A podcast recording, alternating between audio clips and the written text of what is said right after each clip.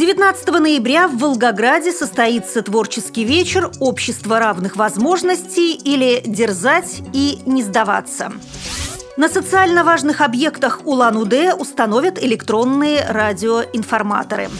В Воронеже прошла благотворительная акция «Праздник радуги». Музей истории Томска представил два альбома для слепых и слабовидящих людей с изображениями красивых исторических зданий города. Первый в Украине центр подготовки собак-поводырей откроют в Ужгороде. Далее об этом подробнее в студии Наталья Гамаюнова. Здравствуйте! Сегодня в Центральной местной организации Всероссийского общества слепых города Волгограда состоится творческий вечер «Общество равных возможностей» или «Дерзать и не сдаваться». Непрофессиональные артисты различной категории инвалидности покажут свое мастерство. Поэты, певцы, мастера художественного чтения раскроют свой талант перед гостями. А музыкальное сопровождение мероприятия обеспечит эстрадный дуэт «Живой родник». На социально важных объектах Улан-Удэ, включая медицинские учреждения и транспорт, установят электронные радиоинформаторы. Они будут в автоматическом режиме передавать голосовую информацию на специальный радиоприемник, находящийся у незрячего человека. Проект получил название «Инфраструктурная доступность социально значимых объектов и транспорта для незрячих. Не мечта, а реальность». Он реализуется бурятской организацией ВОЗ.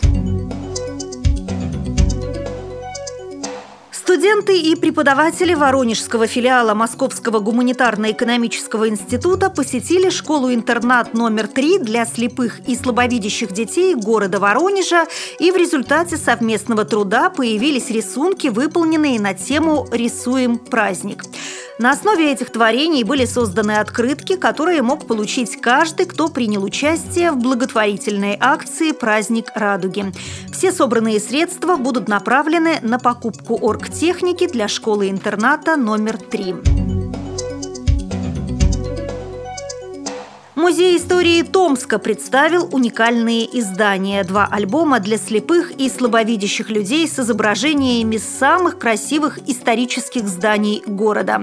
Обе книги снабжены не только пояснительным текстом по Брайлю, но и позволяют слепым людям прощупать очертания представленных старинных зданий, а также все мельчайшие детали их фасадов. Кроме того, с помощью альбома «Прогулки по Томску» можно совершить экскурсию по центральной части города и узнать, где расположены шедевры архитектуры.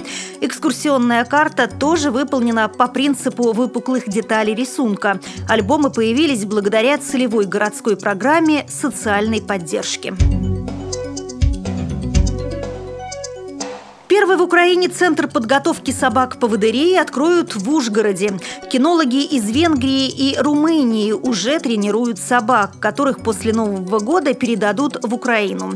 А пока что специалисты приезжают с ними в Ужгород, чтобы четвероногие помощники привыкли к новым хозяевам, городу и к украинскому языку.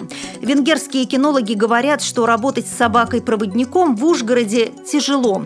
Машины паркуются на тротуарах, много ям и других других препятствий. Не готовы и люди. Например, на базаре продавцы собаку-поводыря видят впервые. По мнению незрячих, в Украине менять надо не только психологию здоровых людей, но и законодательство. Добавлю, что опыт венгерских коллег украинские кинологи будут перенимать при финансовой поддержке благотворителей. В Ужгороде ежегодно смогут обучать около десятка собак-поводырей, а незрячих в регионе более 6 тысяч. При подготовке выпуска использованы материалы информационных агентств и интернет-сайтов. Мы будем рады рассказать о новостях жизни незрячих и слабовидящих людей в вашем регионе. Пишите нам по адресу новости собака ру. Всего доброго и до встречи!